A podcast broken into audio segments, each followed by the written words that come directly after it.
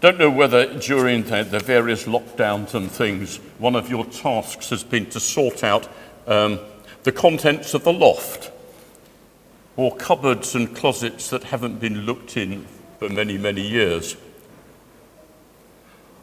I know Ruth Fisher has been saying in moving house, of course, you have to discover all sorts of things. And you find things that actually you'd forgotten you owned or never knew you owned and things you wish you'd seen a bit sooner because they were important to you. I spent a fair amount of time in the first lockdown um, digitising a lot of uh, old photographs that I'd got that were on negatives, um, simply so that there was somewhere more convenient to store them. And our Old Testament reading is a bit like discovering some lost books, things that we used to know about but actually hadn't seen for a long time. Because when the Jewish people were taken into exile in Babylon, the scribes among them actually did manage to take some of their literature. But of course, there wasn't a temple and there weren't synagogues and it wasn't very well organized. So they didn't know about most of this stuff. and 70 years later, when they came back, because there'd been a change in Babylon. The old Nebuchadnezzar had been overthrown, and Cyrus, king of Persia, was now in charge. And God had long ago prophesied that Cyrus, somebody would arise and would get the people, the Jewish people, to return to their land. And that's what our Old Testament reading was about to start with. From the book of Nehemiah. And it has to be said that Ezra and Nehemiah are not the most popular books in the Bible. Probably they're not quite as unpopular for people as reading a book like Leviticus is. But the two books of Chronicles and the book of Ezra and the book of Nehemiah were all written by one person and written up in exile there in Babylon.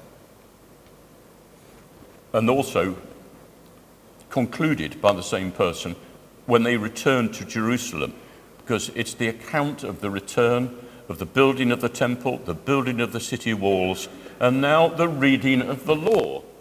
And the scribe Ezra had produced the book that they'd kept safe while in exile, and actually probably edited a bit as well, because this was probably the last book of what we called the books of Moses, uh, the book of Deuteronomy. And there all the people were assembled. And if you just imagine it, all the people were gathered, and a, a, platform had been built for Ezra, and he got various other assistants standing with him. The Old Testament reading left them out, which is probably just as well, because it's one of those sets of names um, that, that, make your false teeth come out, as it were, if you try and pronounce them. So we left them out. But actually, there was Ezra and about four on this side and four on that side. And they read the book of the law. And the people were fascinated. And they had to have a rest every so often. And they didn't just read it out, Every so often there was a pause, and one of those up there would come and explain what it meant to give the sense. It wasn't just enough to have it and read it, you had to understand it too, what it meant. But that wasn't the first time that had happened in the Jewish people's history. If you go back before the exile, the last king of whom it's recorded God was pleased with, King Josiah, had a big reform and threw out all the, the false priests and prophets and the idols and the, the sacred poles and cut down all the places where, um, where worship of gods other than the God of Israel took place.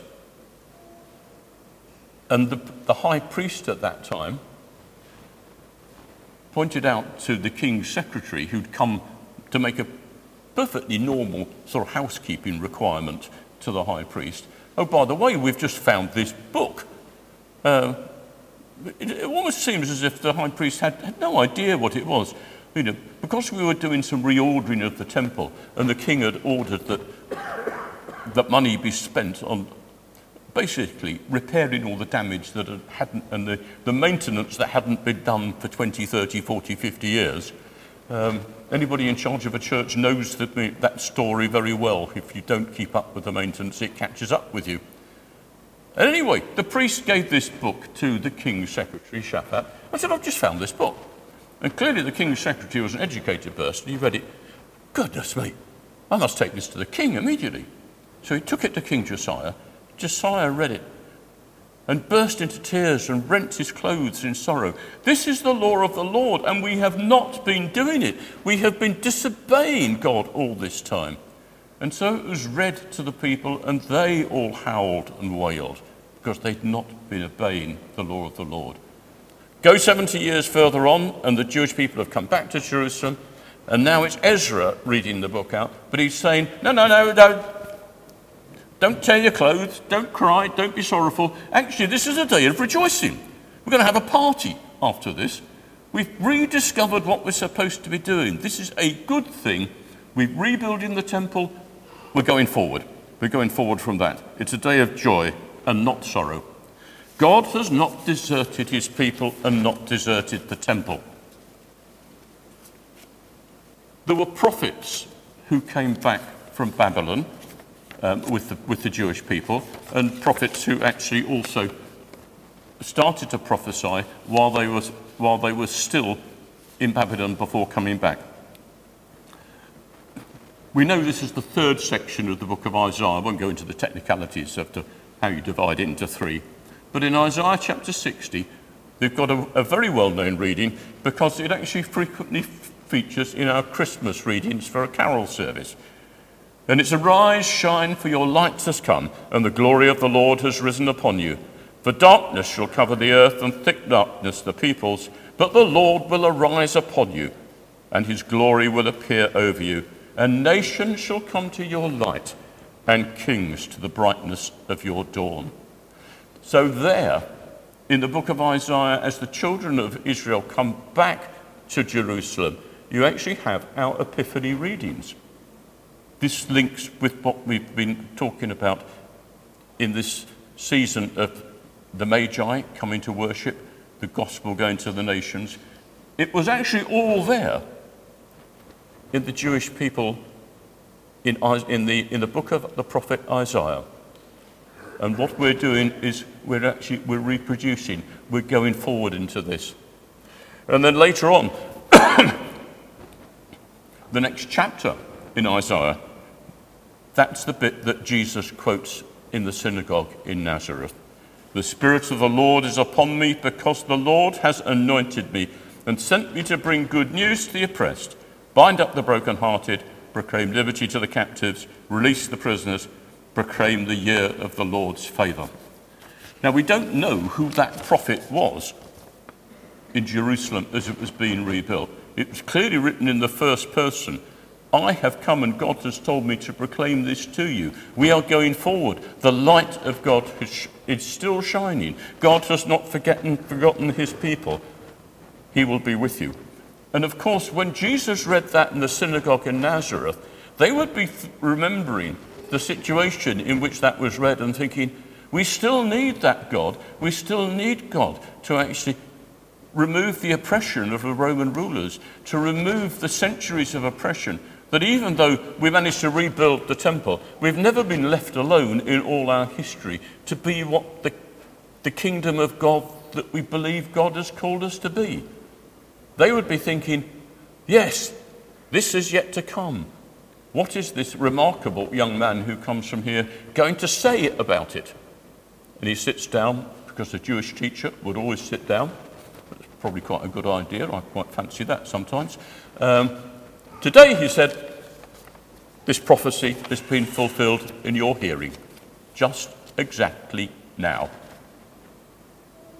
Which also picks up the same thought that Heather was talking about last week when we had the wedding at Cana in Galilee. When the steward of the feast says to, to the bridegroom, You have kept the best wine to just exactly now. So, where do we go? The shock, the horror. The kingdom of God is complete, it has been fulfilled. It isn't going to be in the future, it's here now. The final lost thing, if you like, has been brought into the whole world. that Jesus is God's message to the whole world. Going back to that bit of Isaiah, Isaiah was quite clear that the message of God wasn't just to the Jewish people, it was to everybody. They couldn't see at that time quite how that would work out, but clearly it was to be everybody. The lost things you may have found in the attic, the cellar, the cupboards, or wherever. Um, actually, Jesus told parables about lost things as well. And Luke gets them uh, neatly together. You've got the lost sheep, you've got the woman with the lost coin, and then you've got the lost son, the parable of the prodigal son. And Luke very neatly puts them all together. And this is the final lost thing. But where do we go from here? Well, the Christian faith is not a dead heroes society. We don't look back to the time of Jesus and say, that's wonderful. We need to learn from all that he said and did and, and try and work out what he would have done. I know there's a movement that's quite popular that says, What would Jesus have done? But you know, the early church never said that. The early church always said, Not what would Jesus have done in these circumstances, but what was the Spirit of Jesus telling us to do now? Because we are in different circumstances, in a different situation. And it's hard, it's difficult. How, how do you know if you like, what the Spirit of Jesus is saying in a society that possesses nuclear weapons. We've no idea exactly what Jesus would have said, but we can interpret what the Holy Spirit is saying. So, where do we go from here? And in fact, Jesus gives us the clue as well, because to the disciples, St. John records that Jesus says, As the Father has sent me, so have I sent you. And that passage that we had, the Father has sent me to proclaim good news to the poor. As the Father sent me, so I send you. To give good news to the oppressed, to bind up the brokenhearted, to proclaim liberty to the captives, sight to the blind, the year of the Lord's favour. But you say, yeah, but I'm not Jesus and I'm not one of the early disciples. I can't do any of those things. It's all quite beyond me. But Jesus didn't say you singular, he said you plural. So send I you, all of us. And the great uh, missionary theologian of the late 20th century, uh, Lesslie Newbigin makes the point that the only effective way of communicating the gospel in the world is through a congregation that believes it, the you. And so it's for us as we move forward into a time of vacancy and into the future. How, as a church, are we going to be good news to those who are oppressed? Actually, I think we're not bad at that at times in terms of being open and welcoming to people to bind up the brokenhearted. How effective is our pastoral care system for those who need their hearts binding up? Liberty to the captives. Well, in Jesus' time, that probably meant people in prison as well. But there are so many people in our society that are captive to all sorts of things to bad habits, to poor housing, employment, to a history of shame in their own lives, that Jesus, through the Spirit, can proclaim a glorious liberty to. Sight to the blind who've never seen it before, never understood it that way. Suddenly, now I see. That's, if you like, our calling as a church. That's our calling of lost things that goes all the way back to the people of Israel having lost the law of God in the temple and not bothered to keep it, to Ezra and Nehemiah discovering it with great joy, to the prophet Isaiah proclaiming that the light of God has come to, now to all nations, and Jesus saying, and it's fulfilled in me, and actually in you as well. Together, in the power of the Spirit, tremendous things can be done. There were three lost things in Luke's Gospel, two lost bits of the law.